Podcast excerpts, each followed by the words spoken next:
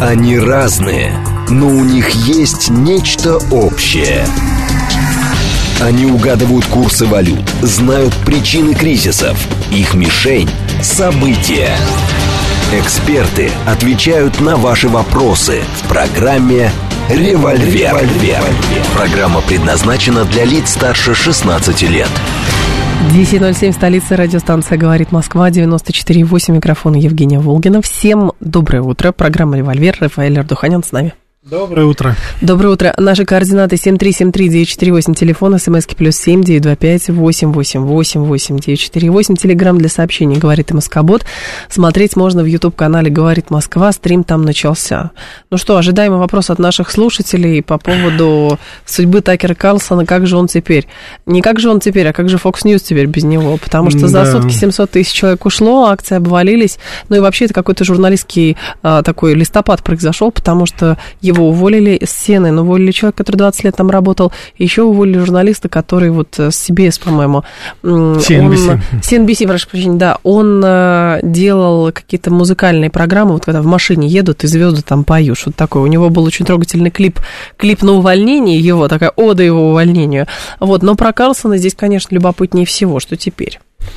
Ну, вообще-то, конечно, э, мы так с вами, э, по-моему, уже неоднократно высказывали свои опасения за судьбу, да, нашего Такера Карлсона, да, что, кажется, своей смертью, ну, я имею в виду фигурально, конечно, человек не, не закончит свою жизнь, так оно и получилось. Вот. Дело в том, что это вообще, конечно, беспрецедентно, знаете, вот такое впечатление, что ты читаешь э, новости, но откуда-то из другой вообще А Почему? Ну, а меня, честно говоря, это не удивляет, потому что это излюбленный инструмент. Когда-то, понимаете, в какой-то стране когда-то там а, был запрещен а, какой-то писатель, а потом он перестал быть запрещенным. Мгм. В данном случае Такер Карлсон а, считается запрещенным ведущим, потому что оттягивает на себя слишком много внимания. Ну, я, если- у меня такие ассоциации писателей. Да. Ты, конечно, прежде всего, там фашистская Германия, как они там все Причем сжигали. тут фашистская Германия? Ну, а кто, где еще это запрещали? У нас теперь вот это. Или там в самые худшие времена Советского Союза, когда мы Пастернака за- Ну, вот я запрещали. про него, например, Ну, а говорю, я да. говорю, да, ну у нас же это же град, сияющий на холме же, да, все Кто время. сказал? А? Ну, они же это и сказали, как говорится. Так нет, это же назначили. политическое решение, потому что именно после этого... Нет, нет, нет. Вы знаете, ж дело? Дело в том, что журналисты всегда были все-таки такой, знаете, святой священным Да животным. бросьте, не трогали. давным-давно журналисты не не, трогали. священные животные, Женя, Рафаэль, ваш вообще нет. меня пугает.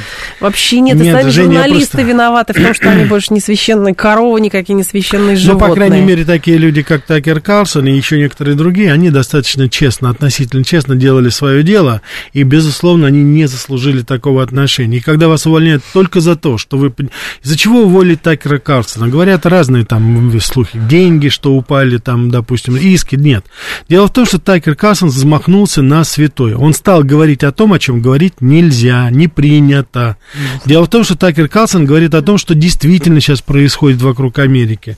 Такер Карлсон, как американский патриот, считает, что его страна идет, катится в пропасть буквально, вот со всей этой повесткой, которую ведет нынешняя администрация. И это уже очень многих не устраивает, потому что, ну, оставь нас в покое. Этот поезд в огне, и нам нечего больше терять, как пел в свое время когда-то талантливый наш Барт. Вы сейчас Вот. смотрите, песни эти цитируете, знаете. Но вопрос стоит в том, что я еще раз говорю, э, и, конечно, Евгений, я частично разделяю ваш такой сарказм, и я принимаю его. Но дело в том, что форма всегда соблюдалась, понимаете? Ну, убивали, допустим, журналистов, там неожиданно, были там многие случаи.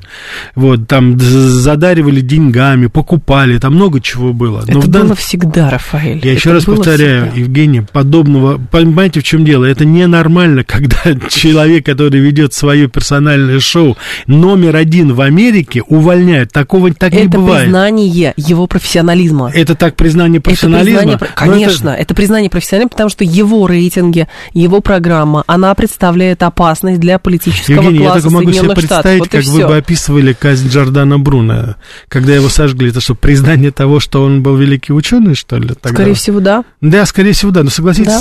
Странная немножко манера, правда? Все Почему признание. это? Ну, потому ну, что человечество может э, как бы Ошибаться. про право сильного здесь работает. Вот и все. Они могли и думают, что тем самым, а, ну, видимо, э, помогли, не знаю, Джо Байдену, потому что Дело после том, что- увольнения Такера он объявил о том, что идет на второй срок, и, знаете, все совпадения случайны.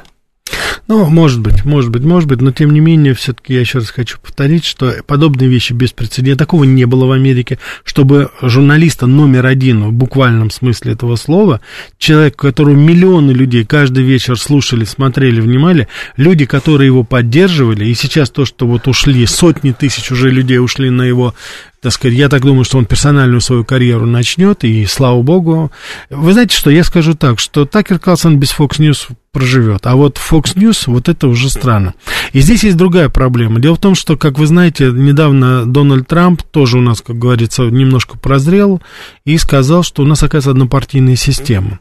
Так вот, Fox News отныне съезжает потихонечку, судя по всему, ближе туда к неолиберальному угу. клану. И я не знаю, кто остается, потому что сейчас, как ни странно, вот на том, на классическом консервативном фланге у нас остаются единицы, которые в той или иной форме пытаются, но уже индивидуально достучаться. И, как ни странно, здесь у нас впереди опять очаровательная женщина. Меган Келли, которая ведет свой собственный проект, и Ким Эверсон. Вот это я так вот да, раньше, так сказать, наблюдал за ней, ничего не находил, а сейчас просто она, когда стала свое шоу вести, она просто блистательно выстрелила сейчас, потрясающая повестка у нее. Я думаю, что вот это те люди, которые будут. Если сейчас к ним еще прибавится э, Такер Карсон, но это будет вообще тогда замечательно. Это будет тогда замечательно, потому что это будут действительно те люди, которые будут выражать интересы вот той глубины глубинной Америки, того молчаливого большинства, о котором мы с вами практически угу. в каждой наших передачах говорим. Ну, удачи, Такер. Если что, приходи к нам. Денег не хватит. Да, он бессеребренник. Ой, я вас умоляю, Рафаэль, вот когда вы начинаете романтизировать э, этих самых э, э, журналистов, лидеров мнений и mm-hmm. так далее, но мне кажется, что это как-то Жень, ну что странно. меня упрекаете, потому что я, как вы говорите, романтизирую свою профессию. Ну, давайте что? помечтаем немножко. Ну, а почему нет? -то? Были бы у него другие убеждения, ему бы хорошо платили за, эти, за другие убеждения, вот и все. Все и Тем более, что он из непростой семьи, поэтому... Опять общем... мы с вами обобщим. Ну, какая у него простая, обыкновенная шведская семья. Да, конечно, конечно. Он недавно, кстати, на встрече шутил а, о том, что, так сказать, он наследие у него, говорит, шведское, и ему у него спрашивали, говорит, помните ли вы что-нибудь, он говорит, об этом. Он говорит, ну, конечно, говорит, там, в четвертом поколении, забыл уже, где это находится. Так что сейчас у него очень много времени подумать обо всем. Я думаю, что он так покопается в себе, что-нибудь найдет. Он может. сказал, что а, впервые за 7 лет а, может ужинать со своей женой вечером. Ну, имеется в виду, потому mm-hmm. что программы же вечером выходили. Он говорит, впервые я поужинал со своей женой за 7 лет. Вообще-то это странно. У него же выходные были вообще-то. Он по воскресеньям там, по-моему, не вел и в субботу. Где, где, он, где он пропадал в выходные? Тоже Где вопрос. Пропадал? Нет, в будни, там имелось в виду про будни, конечно а, же, речь шла. Ну... ну хорошо, Байден э, собирается снова баллотироваться.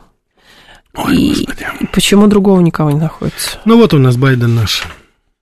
Их. Это их, да. Настаиваю, что не их, наш. Их, да. Рейтинги, Значит, уважаемые да. радиослушатели, сейчас Гела провел, как говорится, очередной опрос. Самый низкий уровень доверия к президенту и одобрения его деятельности. 37, там, 36, там варьируется, 37%. Остальные, даже среди демократов, люди говорят, Джо, Уйди, пожалуйста, уходи. Нет, Джо говорит, что я что-то не... Я, говорит, что-то не закончил, говорит еще. Ну да, он еще Америку не развалил, надо... Не надо мешать ему, пускай, пускай парень. Они с Камалой Харрис, это просто потрясающая было, пара. Было очень э, любопытное высказывание Федора Лукьянова по поводу, он там рассуждал по поводу того, значит, с чем связано вот это бессменное поколение, таких возрастных лидеров в mm-hmm. Штатах, приходит к выводу, что, э, значит, за политической долговечностью вот этой возрастной когорты, а, значит, стоит застрявшая повестка дня. И повестка, как ни странно, именно международная, хотя в американской публичной политике внешнеполитические темы играют малозначительную роль. То есть а, рамка сохраняется, хотя устройство состояния международной системы претерпели качественные изменения, но не сознание американского истеблишмента. То есть вот эта борьба за гегемонию и за статус-кво, который там возник после распада Советского Союза, никоим образом ничто не должно влиять. И это как раз и а, как бы символизирует то, что старые политики остаются при власти. Ну, это как-то все очень сложно, Жень, вы сейчас это обрисовали. Я думаю, что наши, наши радиослушатели вряд ли поняли сейчас, о чем идет речь. Это не имеет никакого То есть значения. вы считаете, что я не это самое, Нет, плохо изъясняюсь, ну, да? да, в данной ситуации я не знаю, там, кому принадлежит это. Я говорю, речь, Федор речь, Лукьянов. Да нет, ну я понимаю, что Федор Лукьянов, но в свое время был такой президент, который был, правда, не до такой степени, но был Рональд Рейган, и ему ничего не помешало в более сложной обстановке проявить себя достаточно, как говорится, эффективно, скажем так, как минимум. Так что это не связано здесь. Здесь идет, речь идет совершенно о других вещах. Дело в том, что сейчас Америке брошен действительно вызов, и на этот вызов Америка не ответила. Вот и все. Америка сейчас просто больше не является лидером мира, вот и все и в экономике, и, так сказать, информационно уже, и финансово, и это. Поэтому в этой ситуации, ну, любой бы другой человек, он бы как бы адаптировался. Мы же адаптируемся Так ровно об этом и речь, что Не, не, обстоятельства не. внешние поменялись, а внутри Я еще раз говорю, да не, устройства- не, не, сейчас речь идет не об обстоятельствах. Я говорю о том, что категория людей сейчас, которые вот у власти, она не в состоянии измениться сама. Эти люди не меняются. Конечно, люди, потому что не меняются Вот сами по всё, себе. да. Вот и все. А потом уже, когда приходит Рейган, он меняет. Вот был, допустим, Джимми Картер, и он завалил все дело абсолютно. Потому что- Пришел Рональд Рейган, исправил, и еще как исправил. Да, потому что тогда была А другая здесь другой система, человек пришел. Была другая система мироустройства. Был Советский Союз, была постоянная конкуренция и так далее. Еще раз, статус-кво американцев как э, гегемона закрепился после развала Союза. И не хотела смириться. А потом за это время и Россия окрепла, и свои права начала заявлять. А с той стороны нет осознания того, что происходит. И всеми фибрами души хочется сохранить все, что было. Остается выяснить, кто это та сторона. В смысле, Ну, кто это? Кто это не осознал? Штаты. Я же про них говорю ну, Штаты это. Штаты. Речь идет о совершенно Я конкретных говорю, политиках. политический истеблишмент. Ну, да не политический да это Байден, это конкретные фамилии сейчас есть. Вот, допустим, был э, Франклин Делано Рузвельт, он осознал всю значимость альянса с Советским Союзом для борьбы с фашизмом и с Японией. А Черчилль в меньшей степени осознавал это, а кто-то вообще, так сказать, считал, что это не так. Это все, как говорится, понимаете, тут э, уже метафизика, психиатрия и физиология начинать. Давайте мы лучше с вами поговорим, как Палата представителей одобрила предложенный республиканцем законопроект о повышении потолка государственного долга. Так. Полтора триллиона. Это, кстати, тоже из категории того, что сейчас опять э, политический истеблишмент и республиканцев, и демократов, они, в принципе, слились в политическом таком вальсе, и, судя по всему, опять будут добивать экономику Америки. И у нас уже как следствие идет, вот я сейчас вам могу сказать, что так называемый First Republican Bank, вот есть такой сейчас, акции обрушились в него, практически на 17%, более 100 миллиардов было изъято. Это очередной претендент на, так сказать, на банкротство. И вот Выдержат. сейчас уже это. Ну, посмотрим, как они выдержат. Вряд ли они выдержат, конечно. Но в любом случае, вот то, что сейчас происходит, это уже конкретно бьет по конкретным, собственно говоря, вещам. Вот. First Republic Bank, 26-17% ценные бумаги лишились его. 100 миллиардов было изъято вот за буквально последние дни. И сейчас, так сказать, люди ожидают, это Нью-Йорк Таймс сейчас публикует уже о том, что происходит. И вот я вам сегодня утром говорил, пришло, э, так сказать, э, сообщение от моих знакомых из Нью-Джерси. Э, Walmart, знаменитая сеть розничная, покидает северные штаты Америки. Закрывает свои магазины в Нью-Йорк, Мэн, в Нью-Йорке и в Нью-Джерси. Почему? Да потому что они считают, что они, собственно говоря, легализовали, правительство этих штатов сейчас легализовало грабеж этих банков. То есть на все, так сказать, призывы этого магазина, там, звонки в полицию о том, что их там грабят, воруют, там сметают целые полки, так называемая контрибуция. Полиция просто не реагирует, вообще никак. А они, так сказать, решили, что за, почили за благо, что закрыть это все и переехать в Южные Штаты. Так что вот у нас уже вот такие вот процессы очень любопытные происходят, и куда это все выведет, даже я трудно сказать. Слушатель говорит, мне кажется, все проще, пока Байдену власти, определенная группа и его сын могут пилить деньги в неограниченном количестве, поэтому и цепляются максимально за власть. Ну, конечно, Хантер Байден это вор и проходимец, вопросов нет, но даже при его, так сказать, жадности и относительно финансовой бестолковости он, наверное, столько не сможет своровать, сколько его по вине его папочки потеряла Америка уже вот сейчас.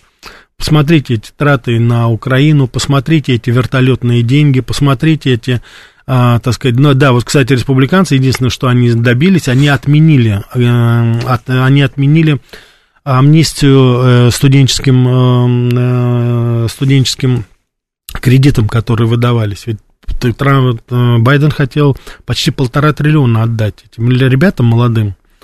Вот. А, так сказать, Маккарти сейчас они остановили. Бюджетное правило Конгресса, они это остановили. Этого не будет больше. Это вызвало, конечно, бурю возмущения. А э, Байден, собственно говоря, потерял миллионы молодых ребят, которые бы сейчас за него, конечно же, голосовали. Так что здесь вообще идет такая очень любопытная сейчас свара у них. В одном они соглашаются, в другом не соглашаются. Но, по-моему, они все сошлись на том, что оба все ненавидят Трампа. И, судя по всему, им политически... это поможет? Им это... Я не знаю, но политический истеблишмент сейчас совершенно конкретно, и республиканская партия, они фактически предали Трампа. Потому что посмотрите, что сейчас происходит. Сейчас, эм, собственно говоря, что произошло. Произошло то, что а, бывший вице-президент Майкл Пенс, Ему сейчас э, разрешили, одобрили его показания против Трампа угу. на слушаниях в парламенте. Это вообще-то тоже, ну, такое, как бы, знаете, ну, беспрецедентно. Ну, как, борьба за власть. Борьба Нет, за я понимаю, власть, но ты же был вице-президентом. Ну, нельзя же быть таким брутом, предателем-то. Ну, куда да ж ты лезешь? Если Брут был, почему Пенс не может быть таким же? Рафаэль, не почему знаю. вас это удивляет, Рафаэль? Я просто не, не знаю, понимаю. Вы не там знаю. прожили столько лет в Штатах, вы прекрасно понимаете, что люди, скорее всего, не меняются. И я поэтому предполагать, вещь, что... Я, вот я вам хочу сказать, почему, как говорится, я так вот реагирую. Дело в том, что я в свое время был свидетелем очень странных отношений Эл Гора и Билла Клинтона. Так. Причем Билл Клинтон э, своим поведением с Моленькой Левински, он фактически загубил президентскую карьеру Эл Гора. Угу. Мы с вами знаем, что это в очень большой степени повлияло. Это, что называется, такой секрет Полишинеля, но это все знают. Так. И Эл Гор имел все, как говорится, основания во время предвыборной кампании. А я как раз тогда вот в Нью-Джерси был, и я видел это, у меня это на глазах проходило, потому что я, как, э, так сказать, э, журналист, там участвовал во всех этих мероприятиях на уровне штата. Там проходили как раз такие праймерис были, приезжал и Билл Клинтон туда э, агитировал, и, так сказать, и в Нью-Йорк приезжал, и Эл Гор приезжал, ездил. Так вот, Эл Гор мог бы сказать очень много, скажем так, в адрес Билла Клинтона, чтобы как-то отгородиться от него. Но у него, при всем, при всем том, что этот человек, так сказать, там, я не говорю сейчас о его политических взглядах, он все-таки не опустился до такого уровня, и он не стал, хотя ему было очень легко. Эл Гор, он вообще-то служил в армии, он был во Вьетнамской войне, так что он, как говорится, не просто так был.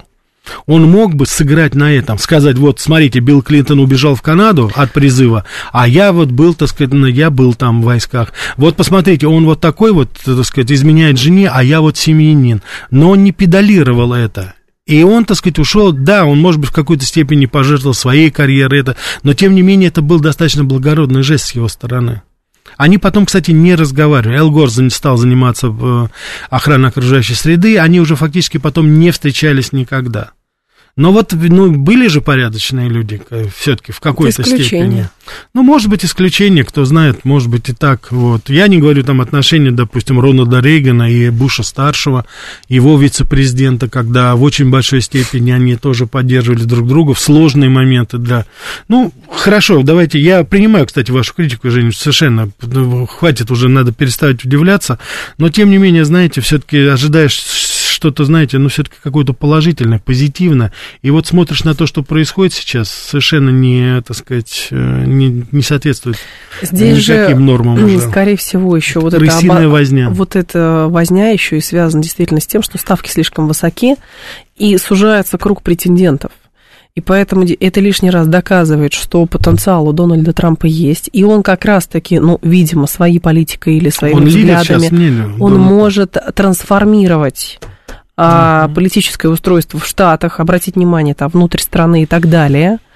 А получается, что а, есть те, кто хочет сохранить этот пресловутый статус-кво, и поэтому тут все средства хороши. Странно, что он еще живой, понимаете? А мы, кстати, с вами тоже об этом говорили, я тоже еще удивляюсь. Дело в том, что, знаете что, э, я думаю, вот кульминация будет тогда, когда они поймут, что Дональд Трамп идет на выборы, когда у них не получится его, скажем так, закрыть, они сейчас уже видят, вот последние данные говорили, что Дональд Трамп набрал еще больше, э, э, так сказать, голосов своих сторонников среди республиканцев. Там, по-моему, уже 65% его, да, вот рейтинг вырос по сравнению с Десантисом. Десантис делает какие-то абсолютно беззубые заявления, типа того, что давайте жить дружно, давайте прекратим войну на Украине, там, давайте сядем за стол переговоров и так далее. То есть показывает свою некомпетентность международную, вот вы, вы для решения международной повестки. Поэтому сейчас Трамп, он, как говорится, выходит постепенно, постепенно вот из этой тени. Я надеюсь, что у него это получится. Но вот здесь вот, Евгений, ваши слова, я надеюсь, они не будут пророческими. Как только они увидят, что Трамп выходит на финишную прямую и будет реальным оппонентом Байдена, я думаю, что здесь обязательно будет приказ на физическое устранение, потому что эти люди ни перед чем не остановятся. Но самое главное, мне кажется, что э, как бы я, например, не разделяю, а, знаете, как грусти по поводу того, что же в Штатах происходит, ужас и кошмар. В данном случае я думаю, что при более рациональном подходе государству российскому нужно пользоваться теми а, трансформациями, которые, негативными, которые там происходят, так как они обращены сейчас внутрь себя, и это а, ведет, ведет к тому, что они не могут всецело погрузиться во внешнеполитические а, какие-то пертурбации, а, допускают какие-то ошибки, и этим нужно пользоваться. Вот в чем дело. Совершенно верно. Здесь не хватает, при всем том, что и э, ведомство господина Лаврова делает очень большую работу сейчас, безусловно. Особенно надо отметить действия в странах латиноамериканских, в, в Африке, в Азии, очень хорошие дипломатические усилия, но тем не менее этого сейчас недостаточно. Нужна более наступательная повестка. Мы опять говорим о каких-то красных линиях, опять говорим о каких-то все-таки там рубежах, и непонятно, что происходит опять у нас. У нас почему-то на заседаниях суда появляются какие-то послы, у нас какие-то, значит, послы на ступеньках, э, значит, суда делают заявления какие-то непонятные. Вот я, вы можете себе представить, допустим, посла нашего Антонова, чтобы он где-нибудь, где-нибудь в Вашингтоне мог бы там выступить, там на какой-нибудь, его бы не, близко бы не пустили, его бы машину там бы остановили бы и заставили бы пешком идти или еще что-нибудь в таком духе. У нас они раз гуляют, ну просто как по бульвару. И английская послица, и американская послица. Или посол, как правильно? Посол. Да, но это посол, но это послица. Поэтому вот они... А зачем сказать, вы же переспрашиваете-то? Женя, это такой был, так сказать. Да потому что плохие послы называются послица. Поэтому все, что они делают, это уже было понятно совершенно, понимаете? И мы, тем не менее, мы позволяем им здесь работать вот таким образом. В принципе, что значит работать? Проводить вот такую откровенную русофобскую кампанию. Что они делают? Помимо всего прочего, они это делают Но грубо, президент им дает верительные грамоты. Ой, президент дает им верительные грамоты, но им дают, так сказать, возможность находиться на экстерриториальной территории Соединенных Штатов Америки в своем посольстве. Вот пусть они там и сидят. Коль уж наши журналисты, наши дипломаты тоже в такой осаде сейчас там находятся. А помните, как э, недавно был очень э, такой забавный э, момент, когда Лавров приехал на заседание Совета Безопасности, его на лестнице там спрашивают, Сергей там, Викторович, там, господин Лавров, иностранный журналист, а вот мы хотим, чтобы вы прокомментировали там то-то, то-то, то-то. Он говорит, все на пресс-конференции будет. Мы не можем ждать до пресс-конференции. Вот, ну что-то такое было. 7373948, а, телефон прямого эфира. Кстати, Байден на самом деле, а, возвращаясь к возрасту, он же не самый возрастной политик в мире. Оказывается, бывшему послу Малайзии, который сейчас всячески поддерживает, значит, оппозицию малазийскую, 98. 98. Бодр, понимаете, не хочет бразды правления отпускать, никак. Есть, есть гораздо и более никак. старше, но, но, но президент, он у нас один такой. А, новости мы продолжим. Они разные, но у них есть нечто общее. Они угадывают курсы валют, знают причины кризисов, их мишень – события. Эксперты отвечают на ваши вопросы в программе «Револьвер». 10.36, столица, программы «Револьвер». Микрофон Евгения Волгина. С нами журналист, американист Рафаэль Ардуханин. Добрый Мы день. Продолжаем. 7373948, телефон прямого эфира, 7373948, по коду 8495. А, так, а, слушатели спрашивают по поводу, по поводу того, что... Сейчас найду уже это сообщение. Да, любое благородство воспринимается просто как слабость к сожалению, от этого такие действия. Ну да, наверное. Но дело в том, что я бы хотел просто еще, почему я обращаю внимание вот на Пенса, ему это не поможет. Дело в том, что это такие, знаете, вот э, серые мышки, которые пытаются стать белыми мышками, э, не понимая того, что это лишь приблизит их политическую кончину, как любые, как говорится, лабораторные мышки беленькие. Поэтому это все так дешево все, вот, и очень неприятно, вот, просто дурно, ну, хотя бы как-то по форме это оставили. Знаете, предавать ведь тоже надо уметь. Как ведь говорится, это не предательство, а вовремя, как там, э, так сказать, ориентировка, так сказать, на местности, да, если это вовремя предать, это значит угу. предвидеть события. Но вот Пенсон, по-моему, не на ту лошадку ставит. А что с э, Десантисом происходит? Ну, Десантис, э, у него, знаете, сейчас, у него сейчас свое 6 января начинается своеобразно. Дело в том, что а, парламент а, и вот так называемый Капитолий Флориды, он сейчас э, а буквально осажден представителями ЛГБТ-сообщества, самыми разнообразными там транссексуальными этими организациями, которые приехали туда для того, чтобы выразить свое фи такой консервативной политикой Десантиса. Вот у него сейчас такое происходит, значит, он тоже там пробирается через черные ходы, потому что они блокируют абсолютно все подходы. Вот. Десантис, как я уже говорил, он выступает, у него слабое место обнаружилось, неожиданно это международная повестка. Он, судя по всему, хороший губернатор, и, ну, складывается такое впечатление, что это его потолок.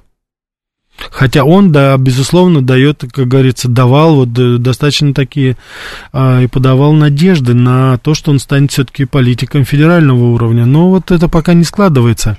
И, mm-hmm. и как я вот уже сказал, рейтинг вот говорит сам за себя. Все-таки избиратели видят это, и они дистанцируются, все больше отдавая предпочтение Трампу, даже в такой сложнейшей для Трампа ситуации, потому что на, на, висит на нем по-прежнему эти обвинения в бог знает в чем. Это, так сказать, а, эскортница, так сказать, Сторми Дэнни, она, значит, продолжает свою, свой поход против Трампа. Я уж не знаю, что там между ними произошло.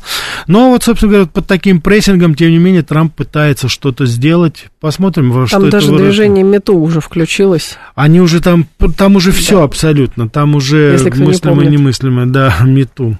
Это Э, общество женщин, которые были, с, преследовали сексуально в самых разнообразных э, профессиональных, так сказать, в самых разнообразных профессиях, но прежде всего в Голливуде. Да. Вот. И сейчас они опять вспоминают. Кстати, сейчас очень Это любопытно. Же с да, да, да. И сейчас любопытно скандал, кстати, значит, руководитель JP Morgan, это крупнейший спонсор демократической партии, он, судя по всему, сейчас уйдет в отставку, потому что э, расторопные журналисты нашли его связь с Джеффри Эпстейном. Это вот тот самый сутенер, который поставлял да. даже несовершеннолетних проституток, и который так очень удобно и очень своевременно покончил жизнь самоубийством в тюрьме. Вот это такое очень странное такое у них, знаете. Но просто это будет новое, это же такой крючок, за которых э, вешают э, неудобных людей и, соответственно, дергают но Там, но там произошла очень любопытная вещь. Здесь посмотрите, а, усилиями, значит, вот э, финансистов, которые в свое время финансировали Эпстейна, они создали фонд.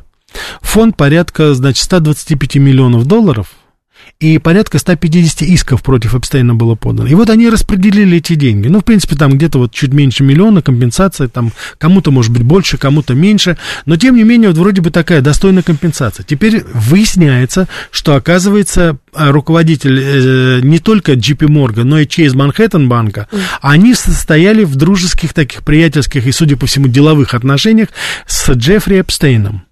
И, значит, вот эти вот метушки, так называемые, вовремя сориентировались, отказались от этих крох жалких нескольких сот тысяч долларов, и они сейчас готовят коллективный иск к JP Моргану и к Чейз Манхэттену. Там денег больше. А это уже триллионы долларов. Но это обороты, так что, как вы сами понимаете, там, скорее всего, речь будет уже идти о каких-то десятках миллионов долларов. И, в общем, сейчас вот это все уже, знаете, такое в клоунаду превращается.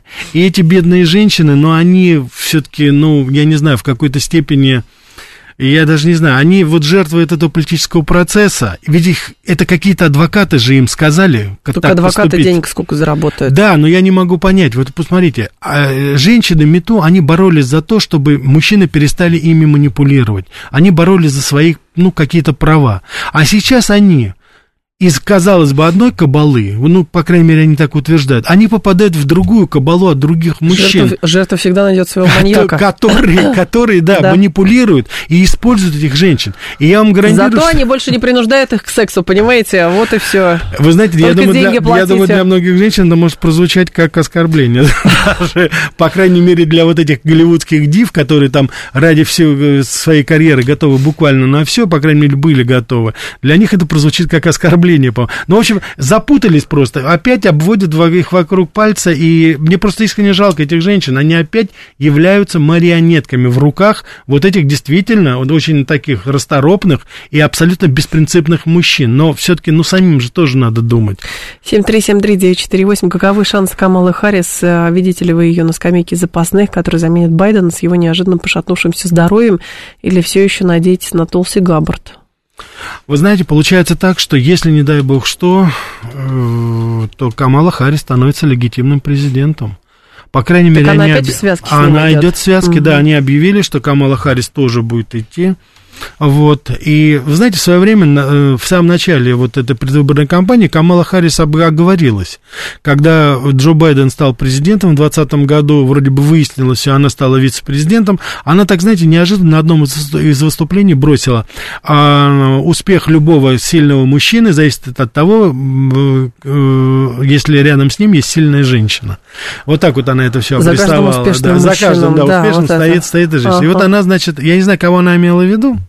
если себя, то это очень так сильно сказано. Но в любом случае она вице-президент. И да, действительно, э, по всем, как говорят, там безальтернативно. Если Джо Байден становится недееспособным, Камала Харрис становится президентом. И это, в принципе, кошмар. Потому что Камала Харрис полностью зависит от клана Обамы Клинтонов. И это, в принципе, может быть э, путь к Третьей мировой войне. Потому что, когда Камала Харрис станет исполнять обязанности президента, абсолютно все политтехнологи ей, ей порекомендуют одну вещь, которая будет катастрофична и для Америки, и для всего мира. Они скажут, Камала, ты выглядишь немножко слабо, ты должна что-то сделать сильное. И я, вы знаете, я не удивлюсь, если Камала Харрис, не дай бог, сделает что-то сильное. А давайте, да, мы что-то куда-нибудь запустим или еще что-то. Вот у нее начнется. Потому что в этом случае уже будет не Камала Харрис, а это уже будет Хиллари Клинтон говорить.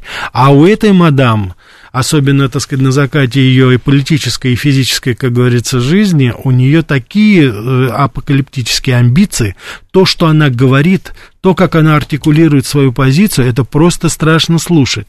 Потому что не дай бог ведь, если бы ее бы мы в свое время, мы, я говорю, американцы избрали бы ее бы президентом. Это был бы кошмар. Слушатели говорят, э, так, в наших СМИ почему-то мало цитируют Камалу Харрис, она что, в основном молчит, говорит, стратегический инвестор. Нет, вот последнюю сейчас процитирую вам, э, то, что она сказала. Она такие глупости Она говорит. заявила президенту Южной Кореи, что сериал «Игра в кальмара», если да. кто не помнит, это про идущих на смерть отчаявшихся людей, которые надеются заработать денег на потеху, правда, толстосумам.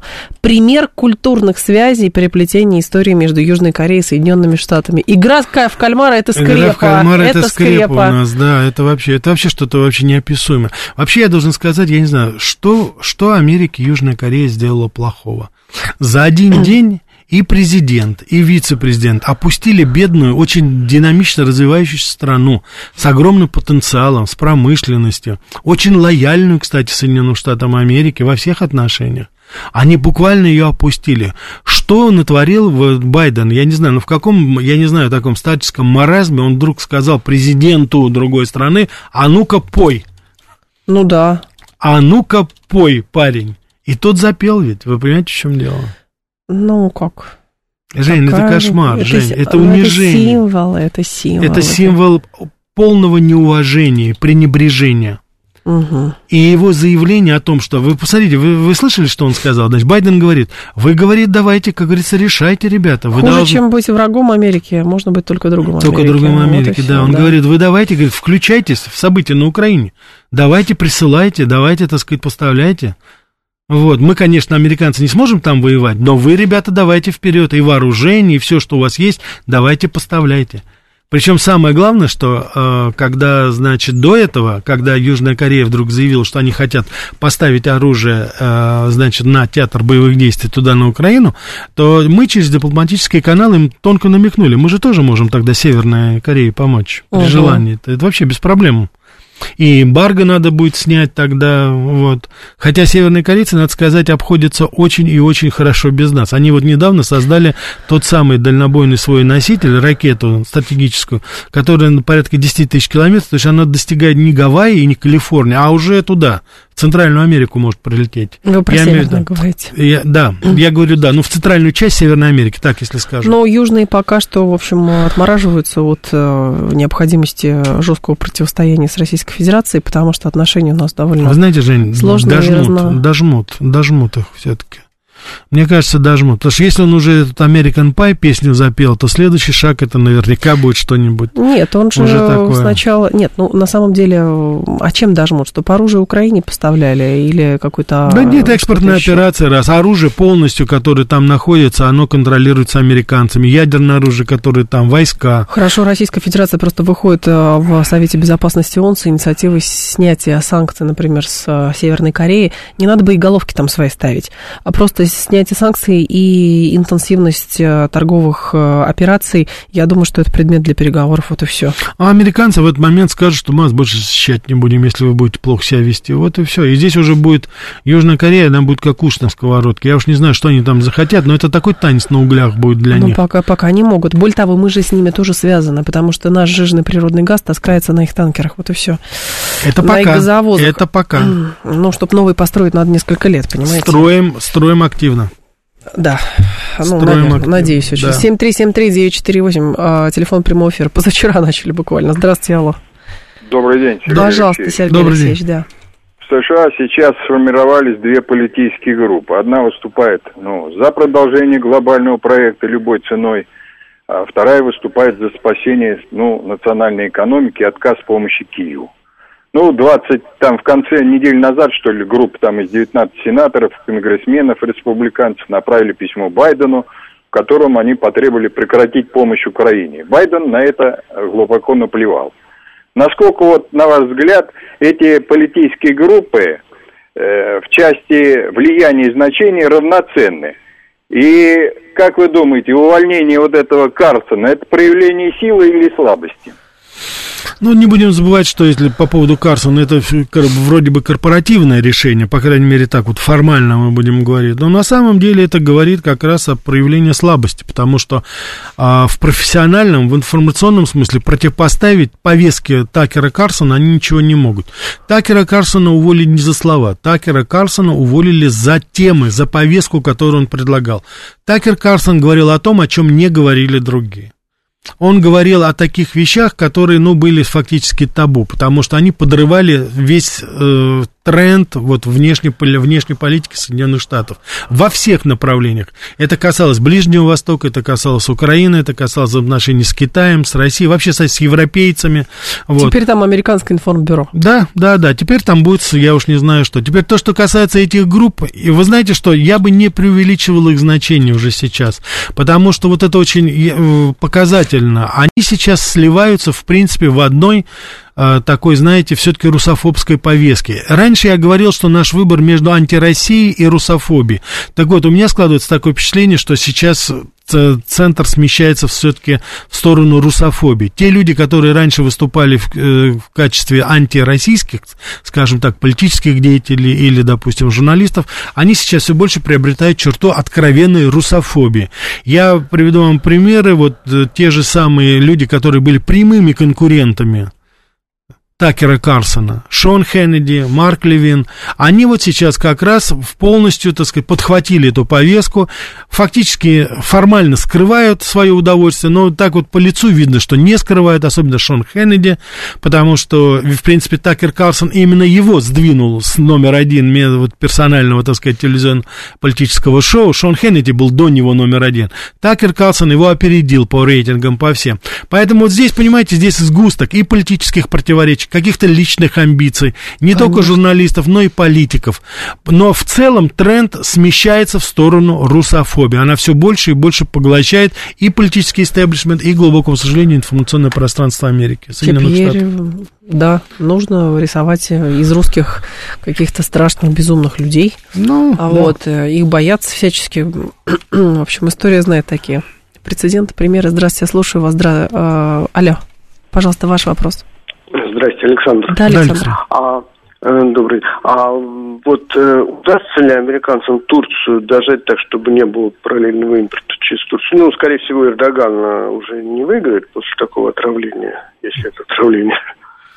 Ну, подождите, давайте дождемся, во-первых, выборов. Да. А во-вторых, с чего вы взяли, что Турцию могут дожать так, что не будет параллельного импорта никакого? Ну, в принципе, нет, вопрос легитимный, Жень, потому что действительно давление сейчас оказывается абсолютно колоссальное. И здесь вот сейчас в преддверии выборов неизвестно, каким образом будет складываться вообще ситуация, но вот по заявлениям даже оппозиционных лидеров, в принципе, там нет такой какой-то откровенной антироссийской повестки, откровенной.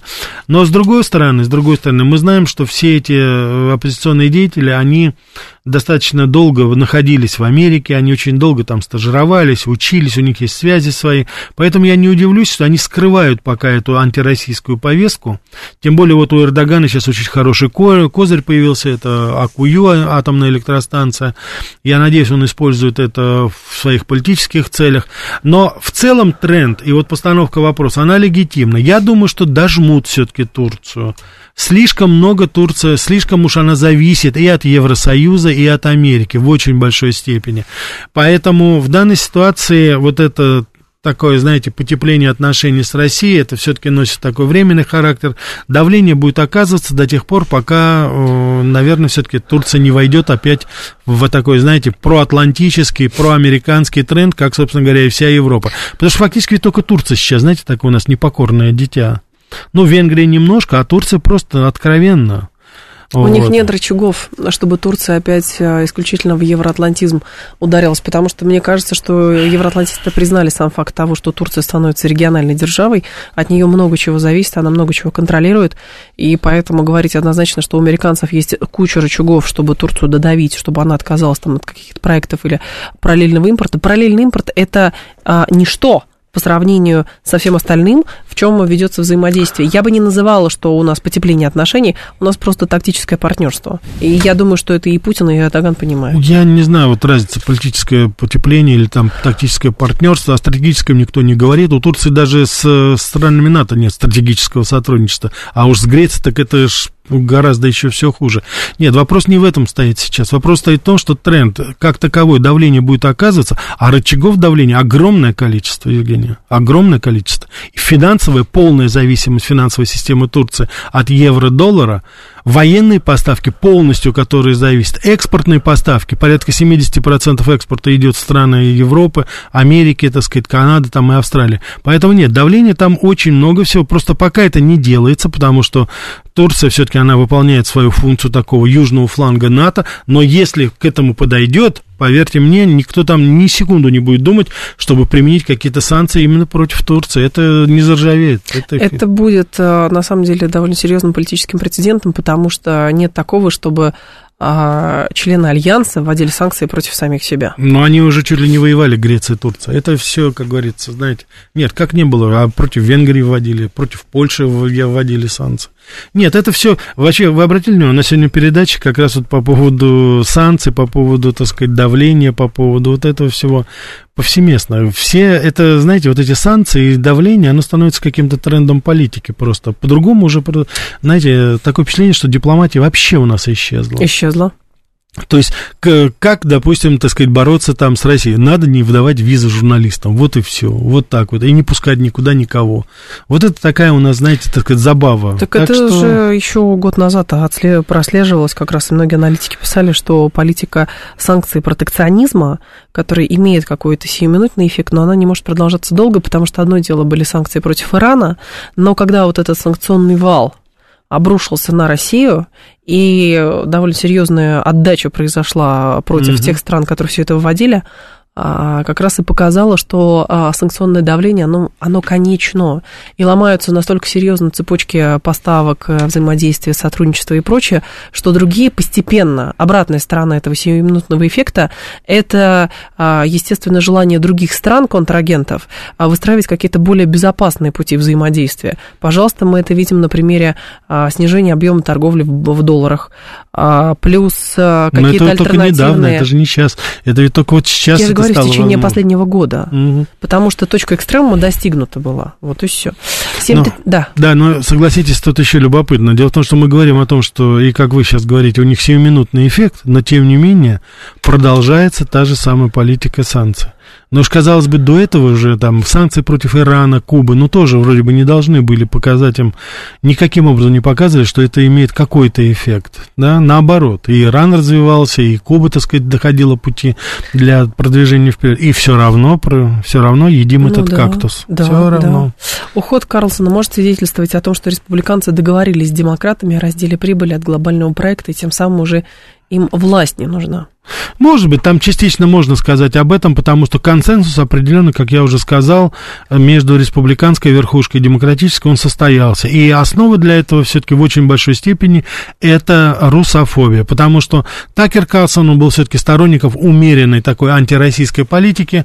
Он, как говорится, не занимался такими, знаете, шапкозакидательскими высказываниями, не увлекался этим. Но, судя по всему, сейчас время настало вот именно такое, что нужно, что называется, вот э, пробивать все это, и для какой-то более-менее адекватной политики сейчас просто не остается уже ни ресурсов, ни времени, а у меня такое впечатление, что уже даже и способности у них нет. Не могут они по-другому уже себя вести, потому что по-другому остановить, допустим, дедоларизацию, ну как ее остановишь уже, если механизм запущен? Недавно было интервью, э, которое давала Джанет Йеллен, министр финансов США, mm-hmm. журналист, журналист у нее спрашивает, смотрите, есть э, тренд на отказ от доллара в международной торговле, а как вы думаете, насколько это грозит Соединенным Штатам? На что она сказала? А куда они денутся? Ну, вот сейчас появилось место, куда мы можем, как говорится, подеваться. И мы, и Бразилия, и Китай. Есть возможность. Сейчас вот Аргентина, как вы знаете, недавно объявила, что будет закупать товары за юани в Китае. Так что это, еще раз говорю, никто здесь никого не хоронит. И, может быть, Елен сейчас говорит э, в какой-то степени справедливо. Да, на ближайшие годы куда мы денемся, да. Но потом, простите, процесс-то уже начался. Понимаете, этот поезд уже вышел, и он уже на станцию обратно задним ходом не вернется. Он должен идти куда-то вперед. И, судя по всему, ориентиры, они намечены. Я думаю, что сейчас в целом нас ждет в будущем мир, так сказать, каких-то таких сильных региональных валют. Доллар, может быть, станет такой частичкой где-то у себя Ну, там. правда, у юаня есть очень большой минус. Это пока очень жестко регулируемая валюта. Да. А вот поэтому что может стать резервом, еще большой вопрос. А выдвижение Кеннеди обсуждали? Нет, мы сегодня Кеннеди не обсуждали. Ну, мы говорили в прошлый раз. Он молчит пока, ну да, как он, да, так, да, как он спойлер. молчит, так сказать, человек, так сказать, такой достаточно одиозный в этом плане. Там очень много подводных камней, очень много скелетов в шкафу. И на фоне того, что сейчас происходит, это лично сейчас не в приоритете, потому что сейчас вот объявление Байдена и то, что Трамп набирает обороты, а Десантис, наоборот, сбавляет активность Пенса и э, Камала Харрис, то в данной ситуации мы с вами прекрасно понимаем, что пока не до Роберта Кеннеди Джуниора. А, про что Америка Лайт? Теплые времена все мы поедем на барбекю, на шашлыки. А как зародилось само это барбекю? Откуда это название? Это по инициативе наших радиослушателей будем рассказывать про историю барбекю. Очень много интересного. Сегодня в 8 часов. Это была программа «Револьвер». Я к вам в 2 часа вернусь.